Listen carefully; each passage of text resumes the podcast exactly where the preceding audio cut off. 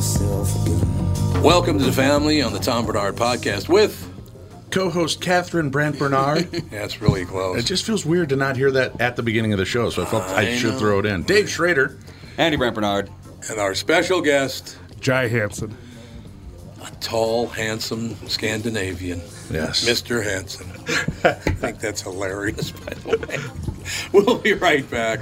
We're going to talk Sheriff's Department. We're talking, we think that Catherine and Alex will be here. Reverend Tim's supposed to come in today, too, so we'll have an influx of people moving around.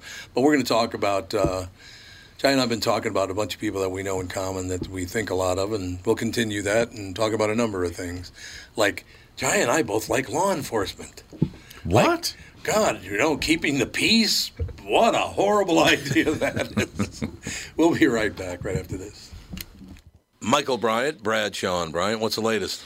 We're just trying to represent people who have been injured through no fault of their own. We're trying to talk to them before they talk to an adjuster or before they take a settlement that isn't something they should get based upon their injuries. How many people are out there not in the law business, that love to run around scaring people before you even get to them? Well, adjusters will want to settle cases, right, and they want to close files. So based upon that, they do what they have to. I think there's a lot of circumstances where they probably act as attorneys where they're not attorneys, and they try to explain people's rights, or they give them a certain view that if they look at it. And what I always say is this: if the adjuster really, truly thinks the offer they made makes sense, they'd have them come see us. And that's exactly my question is, you have to understand who has your best interest in mind, correct? Well, you want to know what your rights are. Whether or not you decide you're going to hire us or not, that's a choice. It's a free consultation, and you want to understand what all your rights are and what coverages you have. And plus the fact I hang out with you, so you got to be a good guy if I'm hanging out with you. Maybe. Okay. Ladies and gentlemen, Michael Bryant, Bradshaw and Bryant. Tommy, do you guys read a lot of poetry on the queue? You mean like, there once was a man from Nantucket? No, more like T.S. Eliot. April is the cruelest month, breeding lilacs out of the dead land, mixing memory and desire, stirring dull roots with spring rain at... Dougie, what's wrong? You a little sad? No, other than the weather, nothing's wrong. In fact, in the Walser world, Coon Rapids and Burnsville finished number 1 and 2 in the state of Minnesota. J-Lo finally beat Dan Resch.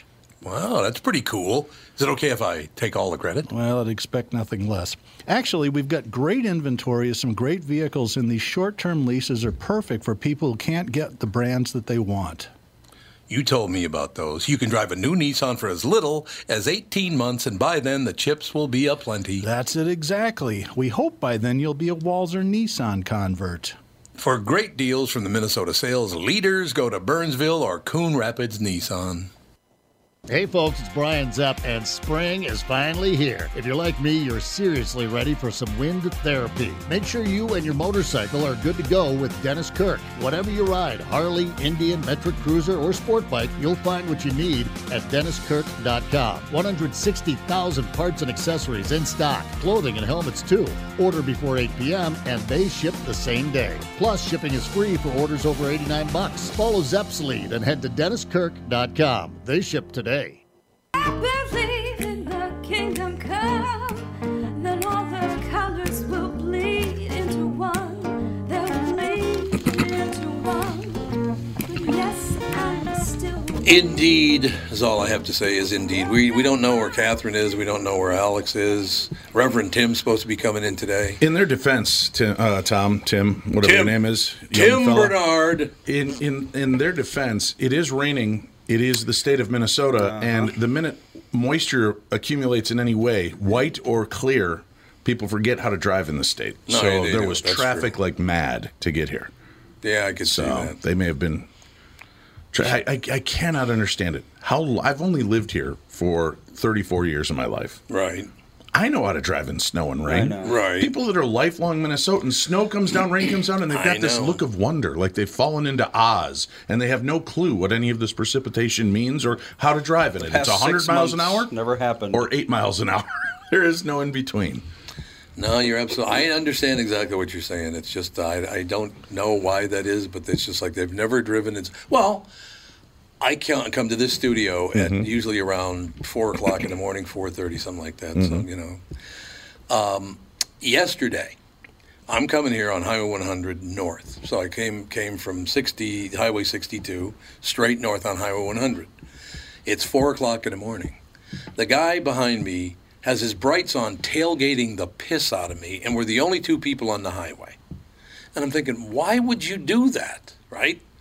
So instead of asking him, I just slammed on my brakes, and he was not too happy about that. He was drifting. Yeah, he was drifting. Was just, right. Is that what they call drafting? Gas prices right now, I mean. Yep, got to draft. It makes sense. Yeah. I was talking to a friend of mine yesterday, and he said that he lives in California. Oh, God, yeah. They have a rule.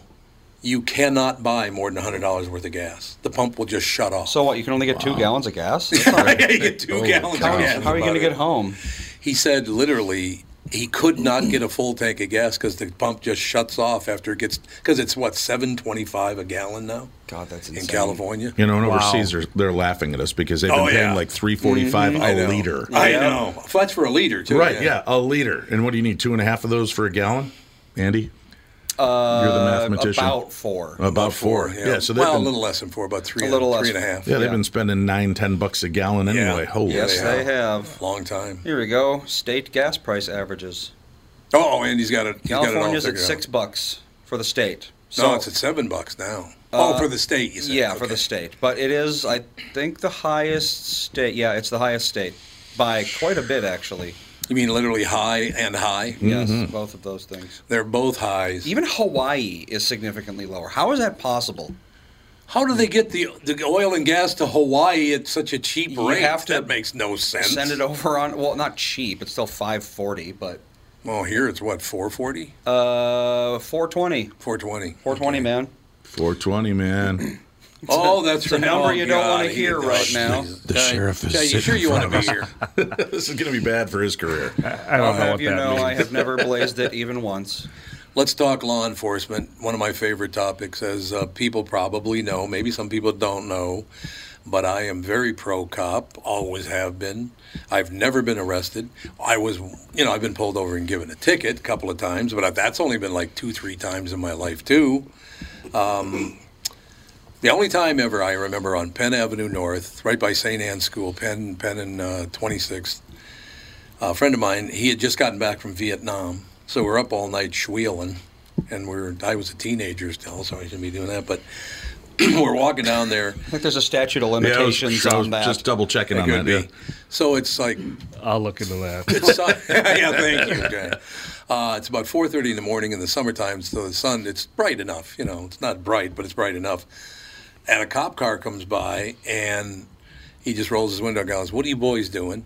And my friend mouthed off to the cop, and I'm like, oh, God. So St. Anne's has these alcove doors. Mm-hmm. You have to go through an alcove to get through the door. So they took each one of us into a different alcove, and I'm listening, and it doesn't sound like he's doing too well down in his alcove, if you know what I mean. So telling the cop none of your business was not a good plan.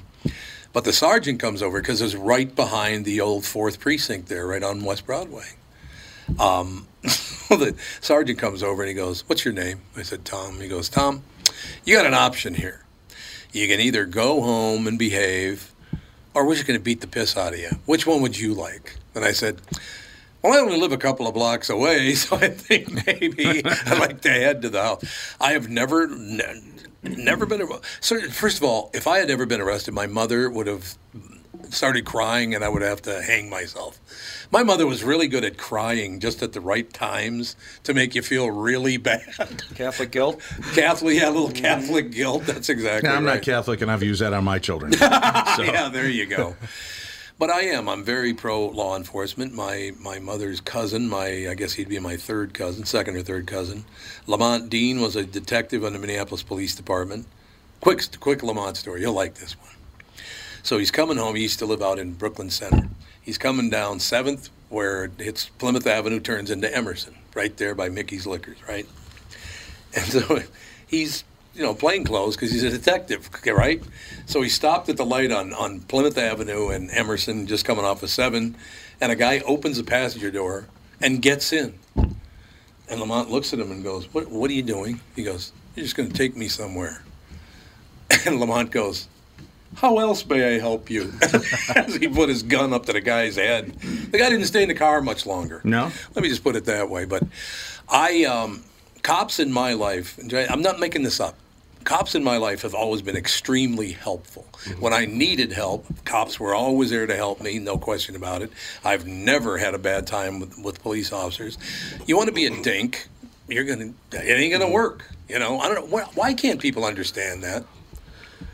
Well, it's just a different era now. I mean, I think what's going on with our politicians, what's going on with the community as far as the respect for law enforcement is just not there right now.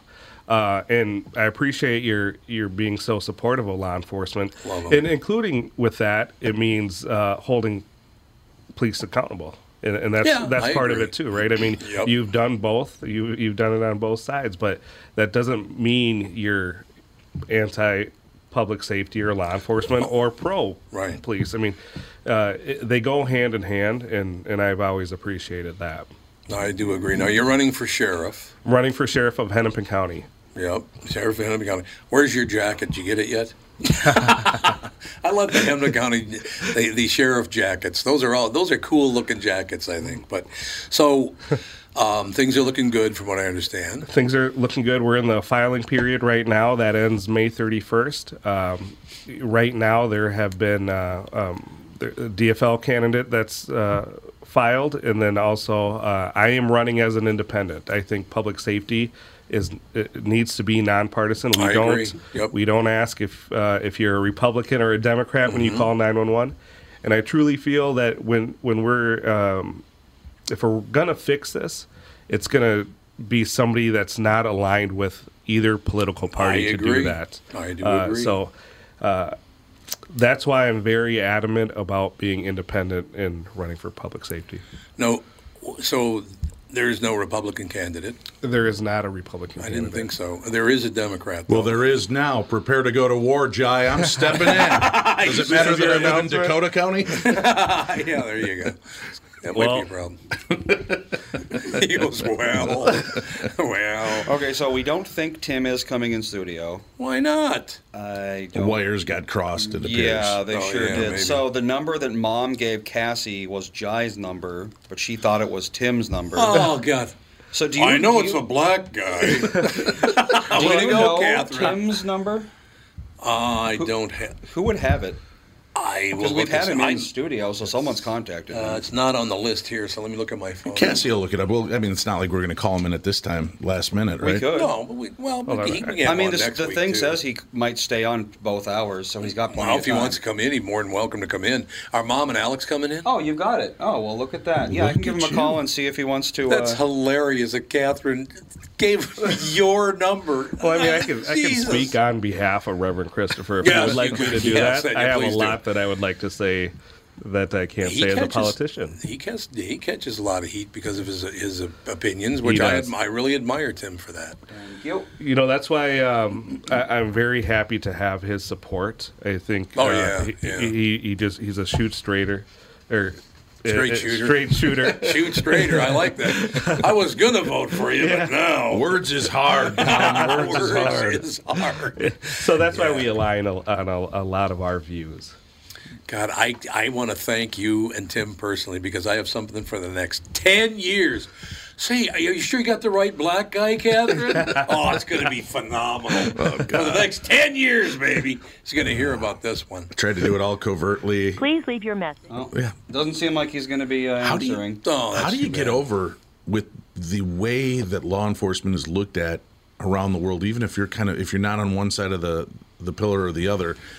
How do you win people back in this? How do you get an even playing field for law enforcement to have people feel secure again?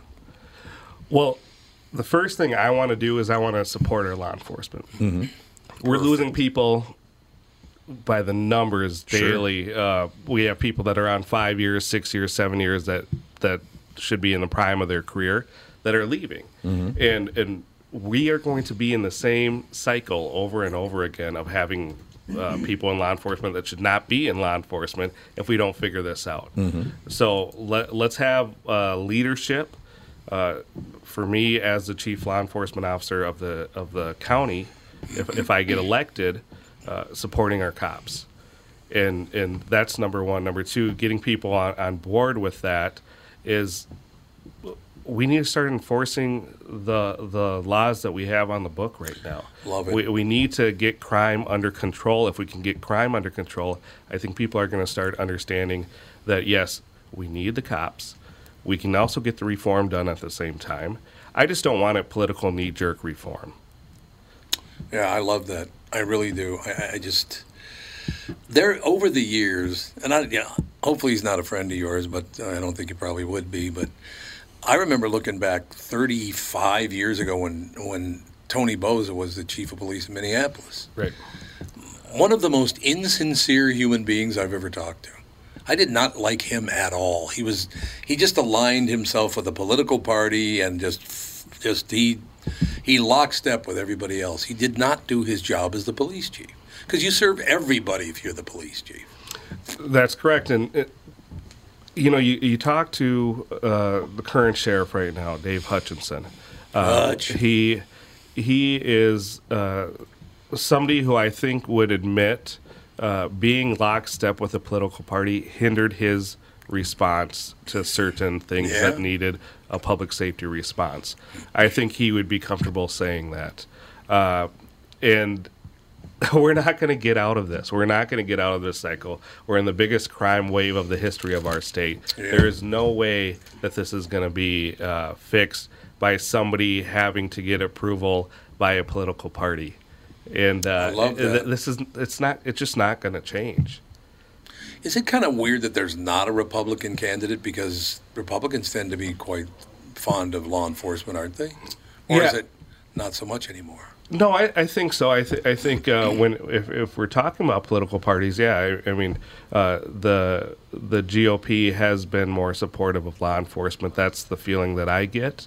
But for me, not seeking a political endorsement from the GOP or DFL, because I really do align with both. I mean, when it comes to public safety, we need to hold criminals accountable. These aren't far off ideas that we need to do, but with the DFL, there's certain things, aspects as far as reform or as far as giving resources to people to help with their transition back into civilian life from being incarcerated. I'm all for. So we can have both of those, and that's the great thing about being an independent, that you can take ideas from both sides that you like and run with it, and you don't have to say, oh, I can't do that because I'm aligned with the party.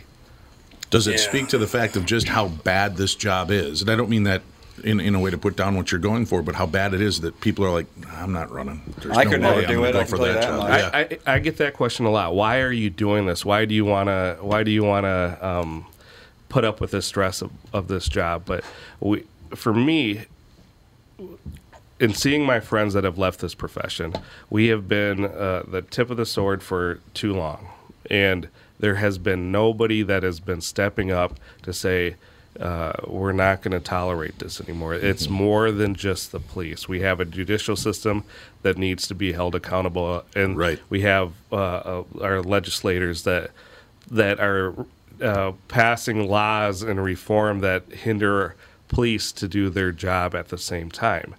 And it's knee-jerk reform. And we are not far off on certain issues. And those are the ideas that I want to get out there and say, hey, we can, whether it's no-knock warrants, which we talked about last time, or reform on other aspects of it, we can all sit at the table and get that done, but it needs to be done in a bipartisan effort. I think that makes total sense. Honestly, I you got to bring everybody together. I think, and you can tell me that I'm wrong, or Dave, Andy, but this thing that just went on in, Uvalde? No, Texas yesterday. Yeah. If you feared law enforcement, you would never do something like that. Right. But nobody fears law enforcement, which I think it's a healthy fear, actually. You should fear law enforcement. You want to break the rules, you're going to have to pay for it. Right. I mean that kind of fear, not I'm just terrified of you for who you are, but hey, if I get out of line, I'm going to have to pay the price. We need to get that message back to young people in America. They think they can do whatever the hell they want now. This is true. Well, and they can. That's the thing. And they can. That's the whole problem. I mean, that judge the other day to let the kid off that had a long history of violence. He shot somebody, and she let him walk. Yep. It's like, what are you doing? Yeah, and I just want to point out something quick about yesterday, and this is why we need the police. You look who ran towards the shooting. You look who helped. You have law enforcement. You have EMS. You have fire. You have even dispatchers that oftentimes take these calls and then just have somebody else run with them, but it really affects them. Everybody that's a part of this, we need the whole public safety system. We need to have police when something happens like this and they run into the building. They were there to help.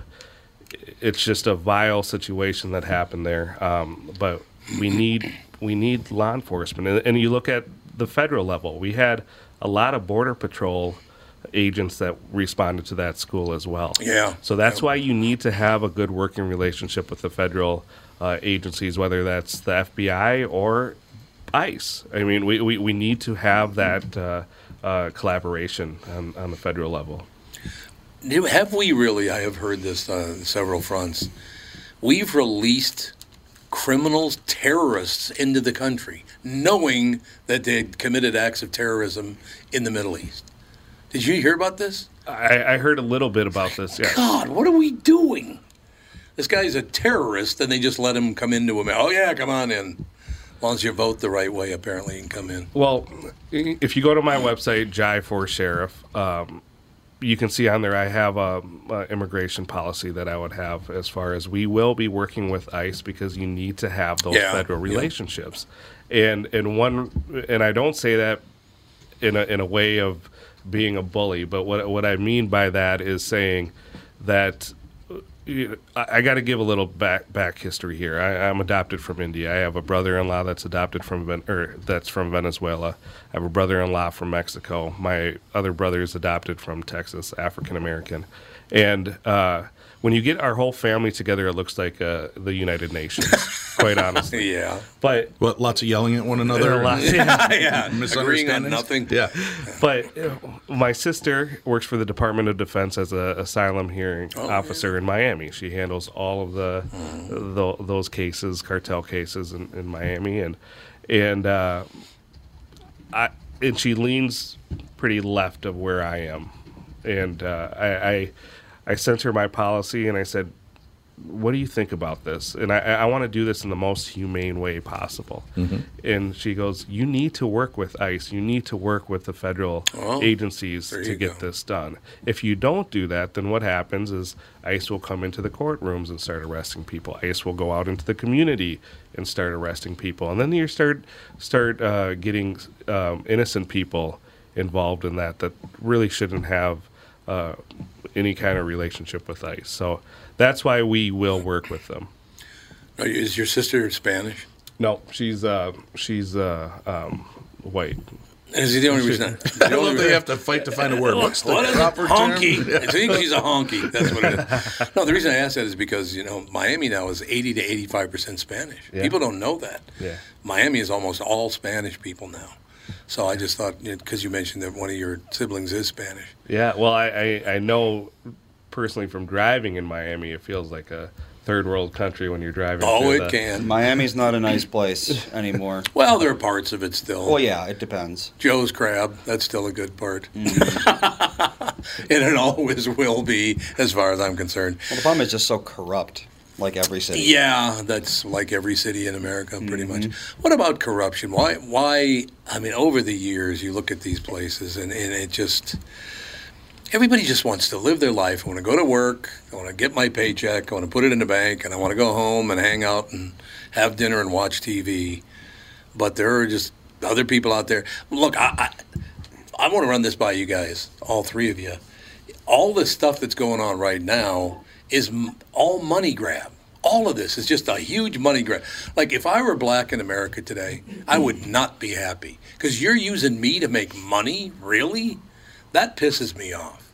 You know, it's like, oh, the black people need, oh, we need to help them, and we get. You're trying to make money. Give me $1 and I'll give 1 cent of it to the black community. Yeah, exactly. The rest will go toward my mortgage. I'm not a fan of that. Well, it's all about the narrative. You guys talked about it yesterday about by the southern border, and a lot of those people that live down there right now are very conservative. Oh, yeah. And that is because they are seeing what is happening in those communities. Yep. If you go on the same level, if you go to North Minneapolis or some of these areas in our state where they've had just insane violence, they will say the same thing. They want the National Guard. They want more police. Yeah. None of these people are saying the narrative of what the media is pushing. Defund the police. They're not saying that. But the media is not willing to report on that. Well, defund the police was almost exclusively very, very young people who don't really know what they're saying. Yeah, I'm sure that's true. Because anyone over the age of probably 30 or 40 was like, unless they wanted to get elected, of course. Then they'd say they support it. But yeah, all of the people that they interviewed, they go into the city and, you know, all the older people, none of them were for it. It was all the young people who just basically don't want to be told what to do. Isn't that amazing? I mean, young people are stupid. No, it's not amazing. But that hasn't changed. I mean, that's why it's been 60s, 70s, 80s. You know, the young generation wants to be the next one to lead and be more woke and more aware. And, you know, when you were talking about corruption, over the years of doing true crime shows, talking to a lot of police and asking them, well, how does this corruption, how do things like this even begin? And a lot of them are like, it's our survival method. Yeah. You know, where you look at it as I just took a couple bucks from a dealer to not shut him down. I looked at it as though I just got paid what I'm not getting paid to protect the community, and I don't have to worry about this guy coming up and shooting me someday or taking out my family. It gets into a really, I completely respect law authority and officials, and that's got to be one of the toughest jobs in the world right now, because what is the right move? You have to do what you have to do to protect people.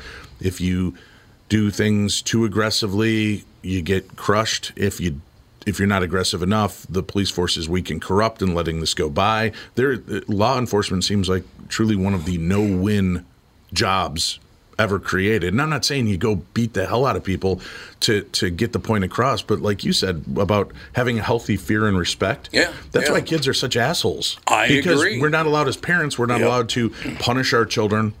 Doesn't mean you have to take the belt to them and beat them into submission. My dad hit me a number of times growing up, but it was never overboard or anything like that. But I had a healthy fear. I did not want that old man to hit me again. Right. And you know what? That's an important lesson you learn. If I do this, I'm going to get this taken away. If I do that, I'm going to get the shit kicked out of me. Right. And I don't want that. And people just don't have that. When your kids, when your 8-year-old, 9-year-old, 10-year-old kids can look you in the eye and go, and what are you going to do about it? Because I'll just go to school and tell my teacher that you hit me. Yep. And they do. And then you've got knocking on the door to come interview you and talk to you about it. Did you use that sound effect again? Yeah. A hell of a sound effect. Pretty good, huh? Yeah, right out of my throat, too. Sounded like a door knock to me. Well, that's kind of scary, right? I mean, and so we're seeing that this is getting worse instead of better, and then everybody's, because there's such a lack of authority in kids' lives now, and these teenagers and young 20-year-olds, and I'm not saying they're all bad. Don't get pissed off at me out there if you're listening. Obviously, there's good people, but for the most part, I've got to guess this has got to be one of the most morally corrupt generations, because they have no concept of repercussions for their actions. I remember bringing home a 14-year-old kid that was out till probably 3 o'clock in the morning, causing some problems, and gave him a ride back to the suburbs in a very nice area, and his mom and stepdad are there, and they answer the door. They're not happy, and they're yelling at him, and the kid says to mom, "Shut up, mom," and calls her a name right in her face. And stepdad moves the mom out of the way and slaps the kid, says, "Don't ever talk to your mom that way again." That was the end of it. I go back to work. That following Monday, I get called in and saying there has been a social worker opened a case on this father for hitting the kid, and I have to testify now. And I testified saying the parents responded the way that you would expect parents to respond when their 14-year-old son is being driven home by the police at 3 o'clock in the morning. Right. And then blowing up at the parent like it's their fault. Correct. How did that go then? I know you can't speak specifically.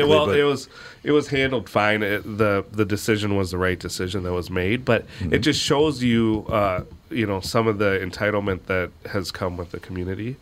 I will say this a little bit differently now. Like if you go in certain areas of Minneapolis, like the uptown areas or by the U of M or things where it's predominantly younger people, what you'll see with them is they might want to change the world, and they'll say we need to do this and that I might not necessarily agree on or not support the police. But the difference now is they're getting carjacked. They're getting mugged. Yeah. Mm-hmm. They're getting mugged going from the bar. They're getting their cell phone taken. So this is where we can thread that needle with them and say, look, we do need reform. However, I want you to feel safe on a Friday night when you're going out with your friends. Mm-hmm. That is amazing. There's no doubt about it. You know, we do have to take a break here in a second, but when I watch the news again, and I have to watch the news for my job, it's just how things go, but I see all this strife, and everybody hates everybody, and oh my God, this is just horrible, and blah, blah, blah. And then you do a lot of reading about the world population, and the United States still looks really good compared to just about everywhere else, these people never, they can't get along, and this can't. It's like that's not been my life at all. I think you and I talked about a couple of years ago, before COVID actually.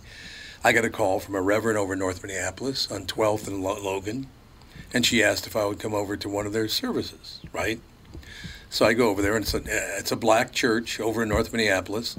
I was one of I think three white people there, and two of the other white people were homeless, and they were feeding them, which I thought was very cool. And so I sat through the service, and it was really, really nice.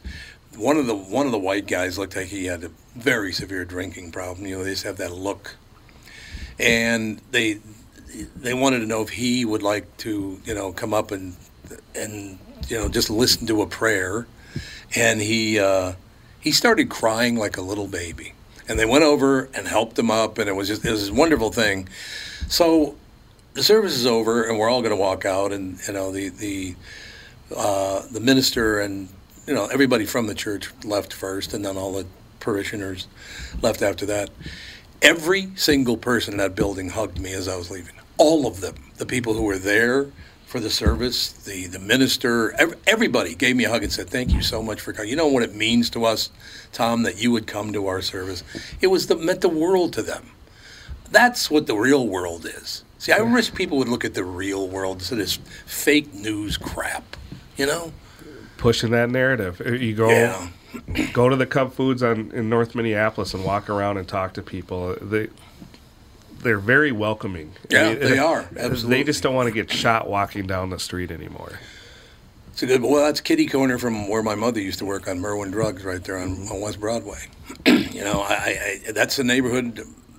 Well, I grew up in every neighborhood in North Minneapolis, so that's kind of how that is. But I really want to get the message through to people that all that hatred you see on the news, I don't know where they come up with that. They got to be looking for it, because I do not experience that. Do you? No, We're in a situation right now where the most vulnerable people in our societies are the ones that are hurting from this political back and forth. I agree, and this it's just very disappointing that that's happening, and that's not what I'm seeing or feeling when I'm on the streets and talking to people. Don't you think it's a good thing? I mean, people listening to this show right now, they're hearing your voice, the way your demeanor, the way you handle yourself. Don't you think you make people feel very comfortable? Well, I would hope so. I mean, I think looking back on it and being a 21-year-old police officer going to domestics with 40, 50-year-old, people that have been married for 30 years, and as a 21-year-old cop telling them, well, hey, this is what you should do tonight, or, maybe go to a friend's house, or trying to talk through, marriage counseling with them, you have to know what you're doing. Yeah. You have to earn their respect pretty fast. Makes sense. We got to take a very quick break here. We'll be right back in a couple of minutes. I love this discussion. it might actually make people feel better about life instead of worse. You know, that's great. We'll be right back. Dan Chesky's here from Dan's Southside Marine. It won't be long now until we start seeing boats on the water. Warmer temps and open water are coming soon, Tom. We have inventory in stock now from Alumacraft, Premier, Avalon, and Manitou, with more arriving daily. What's the secret to finding a boat you're looking for this year, Dan? My recommendation is to shop now, pick a model, put your name on it. Our team of pros at Dan Southside Marine will have the knowledge and experience to get the boat you want equipped the way you want it equipped. What about financing options? Right now, we are offering low-interest financing options up to 144 months with qualified credit. Ask for details when you visit the store. Alumacraft fishing boats, Premier, Avalon, and Manitou pontoons, all powered by Suzuki outboards, are in stock now with new boats arriving daily. Dan's Southside Marine is located just 6 blocks west of 35W on 98th Street in Bloomington, or shop online at danssouthsidemarine.com. Tom here, and I'm talking with Brad Huckle and Mike Bilski of North American Banking Company. We've talked before about how working with a community bank like North American Banking Company can benefit business owners. Do you have an example you could share with our listener? Our customers at Homeco Insulation in Blaine have been banking with a big bank for many years, but suddenly their calls weren't getting returned and their banker was unresponsive to their business needs. You can imagine their frustration. They had a successful business, wanted to expand, and their bank cut them off. They were ready to move on from their big bank. When they referred to us, we knew they wanted to work with a community bank that would be responsive and would take the time to understand their business and its needs. That sounds like a perfect fit. I know it can always reach out and not only talk to an actual person, but I'm talking to an experienced lender. They've told us the same thing, Tommy. Look, I know Brad and Mike, and I trust them with my banking. My whole family does. So why not bank with my banker, North American Banking Company, a better banking experience, member FDIC, and equal housing lender. You all have helped build MyPillow into the incredible company it is today, and have trusted in Mike Lindell to give you a great night's sleep. Mike's latest incredible deal is on the Giza Dream Sheets, which you've heard me rave about before, that's for sure. These sheets are made from the world's best cotton, Giza. They are ultra soft and breathable, yet extremely durable. Right now, the Giza Dream Sheets at its lowest price ever. These sheets are 60% off, coming in as low as $39.99 with promo code TOM.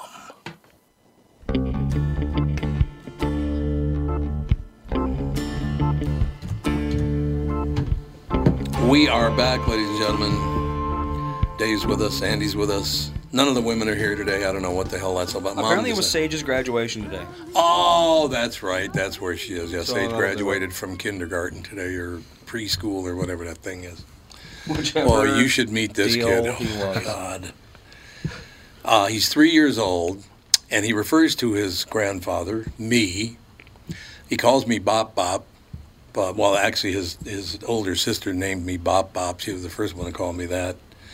And now Sage has decided that Bop Bop wasn't enough, so now my name for him is Poopy Bop Bop. Mm-hmm. Thanks. Really appreciate it immensely. See, this is where we start teaching responsibility and that there are repercussions for your actions. That's right. I'll kick him right in the butt. There that's you go. Right. Just give him the boot right in the butt. We're just talking quite a bit. Jai with us here, we got Dave with us here, Andy's with us here, and we're just talking about living in a real world, a world that's not about I'm a victim and you're picking on me and I'm deeply hurt. And it's like, can we get past that ever? What do you guys think? If I could say one thing, I think this goes above law enforcement. This goes to the fact that we can't keep letting people suck off the teat of society for nothing. Yeah. I think that if you're going to get certain help, you are going to, I hate the word force, but I don't know what other word to use. You have to take classes. You have to take training in some kind of something so that you're adding to society instead of just completely draining it. Mm-hmm. There's got to be ways that this could happen.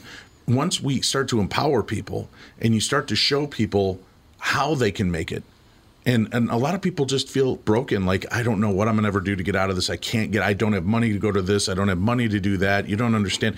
Once people start getting a training for some kind of career, some kind of responsibility, I think it's going to, I think it makes people step up to it instead of hide from it.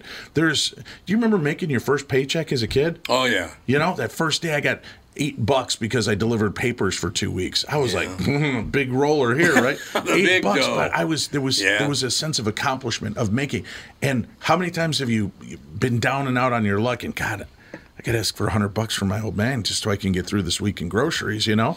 And it feels soul crushing. And you get to that point where you hit that rock bottom and you just don't feel like you can get out. Well, if you're going to continue to utilize the funds that the state has, you have to take courses. You have to do this. You have to start becoming an active, working, supportive society, so they're not forced into feeling like crime is the only option. Right. Drug dealing is the only option, because it's something you can do very part-time and make a hell of a lot of money, right? You can.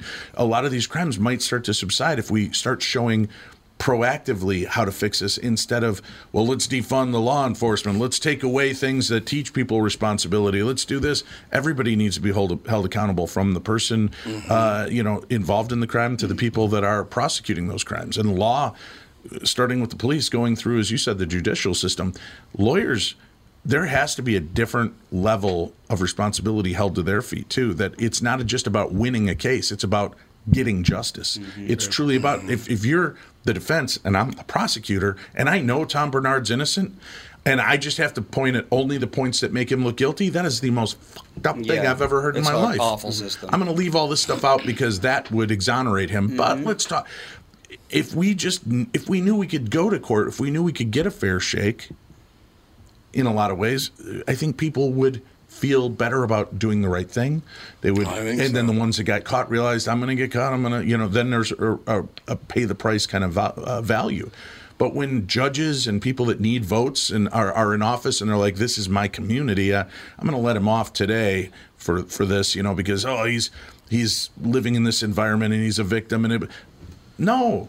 Put him in jail, make him learn something. Right. Yeah. Become part of this. This is where we stop. You got to cut the head off and keep moving it through. And I'm not pointing at one culture over another. There are just as many asshole race in every version, right? There's nobody that's clean of this. It just everybody needs to change. And all these bleeding heart pricks that are out there in their Birkenstocks and sipping their chai tea, talking about how the world needs to change. How about you get your dumb, lazy asses into the back of a cop car during a real deal, sign a waiver that you may get killed tonight. Because now you know what it's like for that cop to go out there. Right. And before you do this and you see them exchanging gunfire and going up to the door and politely trying to talk and having somebody pull a gun or a knife, I want to know then, you little hippy-dippy bastard, how are you going to deal with it? Instead of sitting there, well, we need to just show more love and peace. Well, unfortunately, that's not what the criminals are here to do. They're going to shoot you, kill you, and hurt you. And sometimes you have a split second to make a decision. And I watch people what's the word I'm looking for? Affluent people that make really stupid decisions in 1 second at the wrong moment. But the problem is that repercussion doesn't come back to haunt them for the rest of their life. No, that's true. Well, if I may somehow become even more cynical, you talked about... impossible! You talk about how, people who get benefits should, have to learn a skill or something like that, which I agree with. But if you think about it, an isolated, hopeless person is ripe for someone to swoop in and say, if you put me in power, I can take you out of this hopeless situation. You just need to give me your votes and give me your support. So people like that wouldn't want anyone to get out of their helplessness because they're easy to manipulate. It's the cult mentality. Yep. It's the same cycle. And one reason I'm running, in the last few years, we have seen our criminal justice system turn to protecting the defendants instead of the victims. We've lost our way. And we have so many people that are getting traumatized that have no voice anymore, and it's about the defendants and the revolving door and getting them back out there and doing all this. And you talked about giving them resources. I'm all for giving resources, but we need to have checks and balances, and that's on the state and the counties. The Hennepin County budget is $2.4 billion.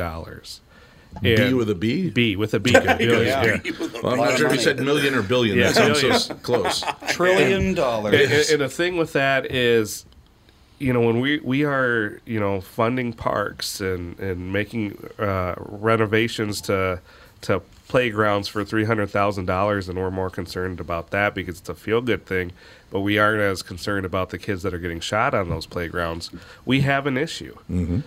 And we need to hold people accountable and hold our electeds accountable and have a voice here and say, no, we're not going to be doing this anymore.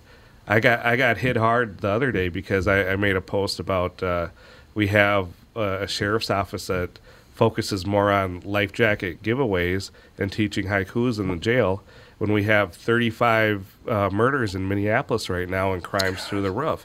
Those are great programs, but all I am saying is you are a law enforcement agency, and what I want to do is I want to say how we are going to stop the crime. Mm-hmm. Not teaching poems to people that are incarcerated. That brings about peace, man. That's where change begins. Well, with peace, Jai. Well, and then you have a county commissioner that's getting jackets for life jackets for his kid. He makes $120,000 a year. Make sure those life jackets that are free go to a family that really needs them. Exactly. And so that is my point. The affluent white people need them because the black people can't afford to be out on the boats. Come on. Yeah, there you Jai, go. Pay attention. But that is my point. I mean, right. These are all good programs, but let's have some checks and balances there. Accountability. And let's have accountability, and let's not lose sight. Public safety is making sure people are safe and we're protecting the victims. So if you've got $300,000... that's going to go into fixing up a park. And if I go around to that community and I say, we have a budget to fix this park. How about if we do this? How about we're going to pay every one of you $200 to come out and help us redo this park? So you're going to make some money. You're going to come out. Now you're going to have pride and feel like you own a part of this. You're a part of doing this. You can save the city probably $250,000 doing that, and get in a good park that could be rebuilt, remade, done up properly, and then the pride shouldn't be in, look at me, the politician who built it. It should be in the people that are living there, their pride. And you know what? When they put effort and time into building something and making something, they're going to be the ones that are going to be saying, hey, don't bring your drugs and shit into this area. Don't bring your guns. Get out of here. Go. Because then they have a stop. Otherwise, it's like, oh, good. What'd they do for us? They built us a park. We're still starving. We're still no security. We've still got shootings in the park. Yeah, we can't go so to you've the just park given a much dangerous. Better place for people to get killed. Mm-hmm. Right now we have politicians that are, what can I run on every 4 years? Oh, yeah. Yep. Well, I can run on, we gave money to this. We gave you just dangle resources. A carrot in front of them. And then. And that's to your point where you're saying, you know, the vulnerable people that say, you know, you have a politician that comes in front of them and says, oh, we can give you this, this, and this, mm-hmm. and we can help you.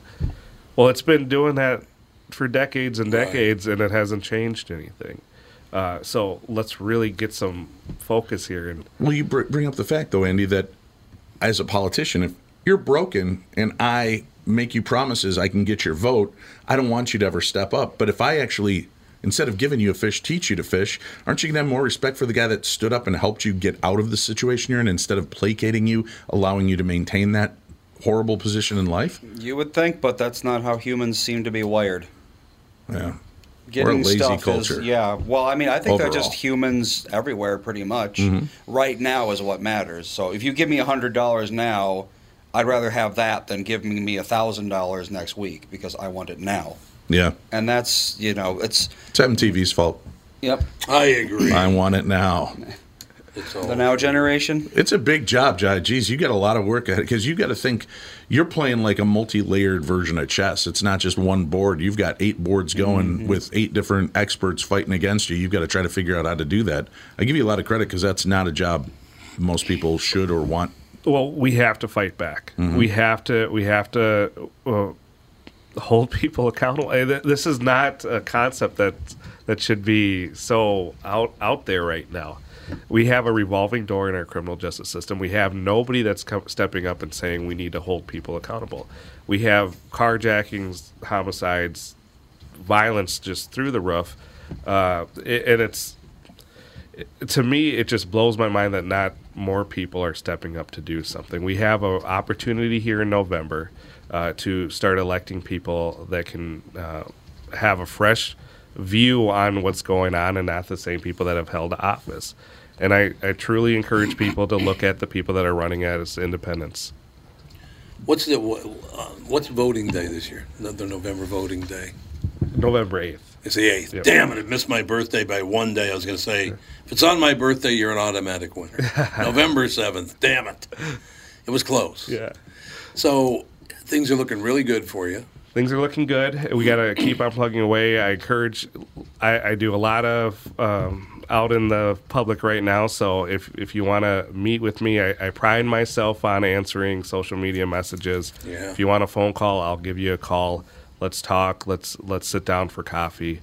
It's not going to – if you think a politician is going to change all of this crime, I'm sorry to burst your bubble, but it's going to take all of us to do this together. Harsher punishments. Why can't there be – if you know, right, in some of these other countries, you steal, you lose a hand.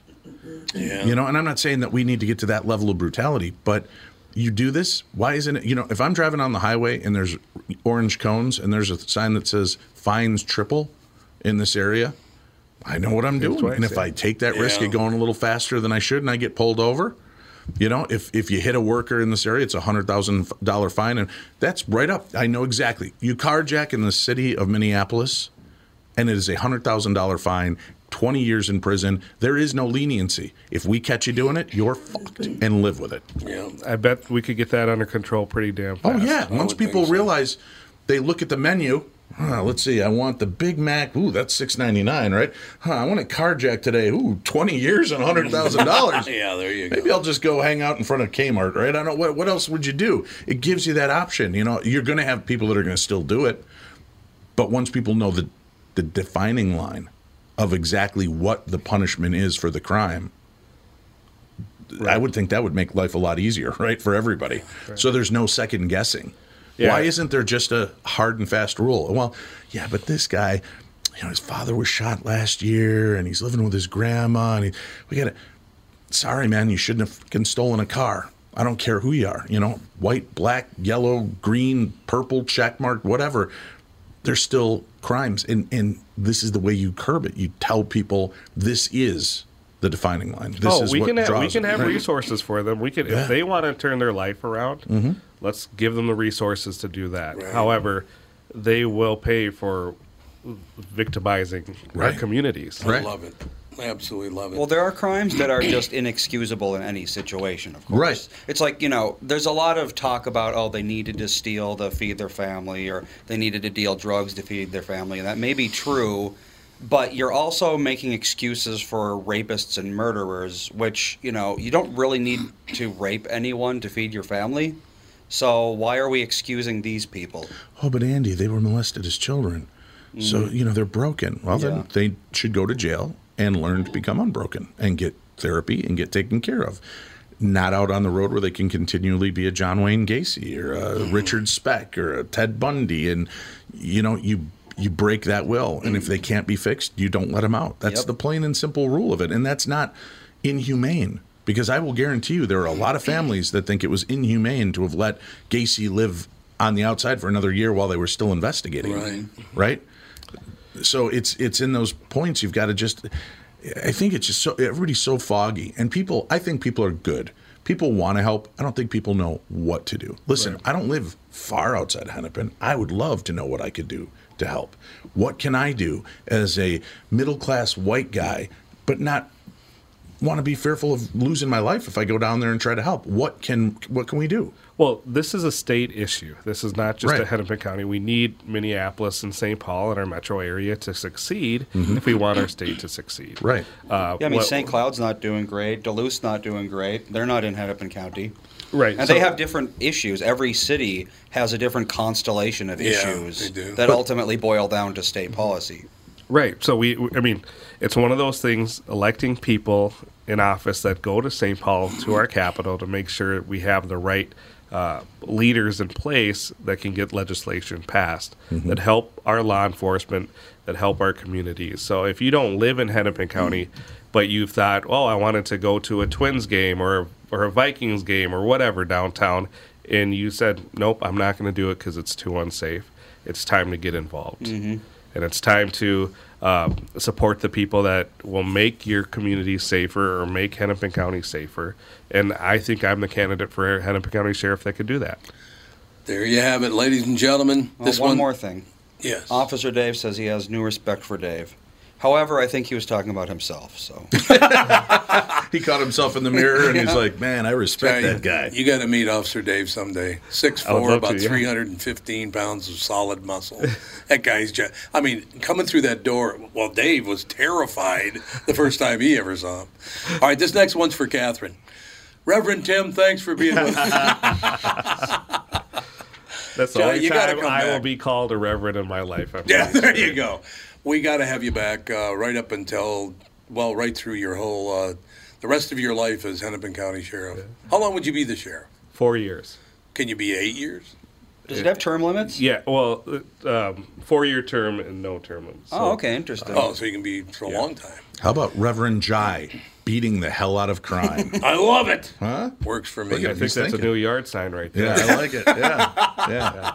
And then on the poster, you pointing, and it says, "Let me exercise the demons out of your neighborhood." Well, maybe I'll just have Reverend Christopher on the yard sign with my name. Well, works for me. If you want to, I guess. A cop priest duo? That sounds pretty exciting. Sounds like a new CBS TV show. Yeah, exactly. One's a cop, one's a priest. All right. Together they're holy hell. We have to take a break here. We got the second hour coming up with the family, the Tom Bernard Podcast.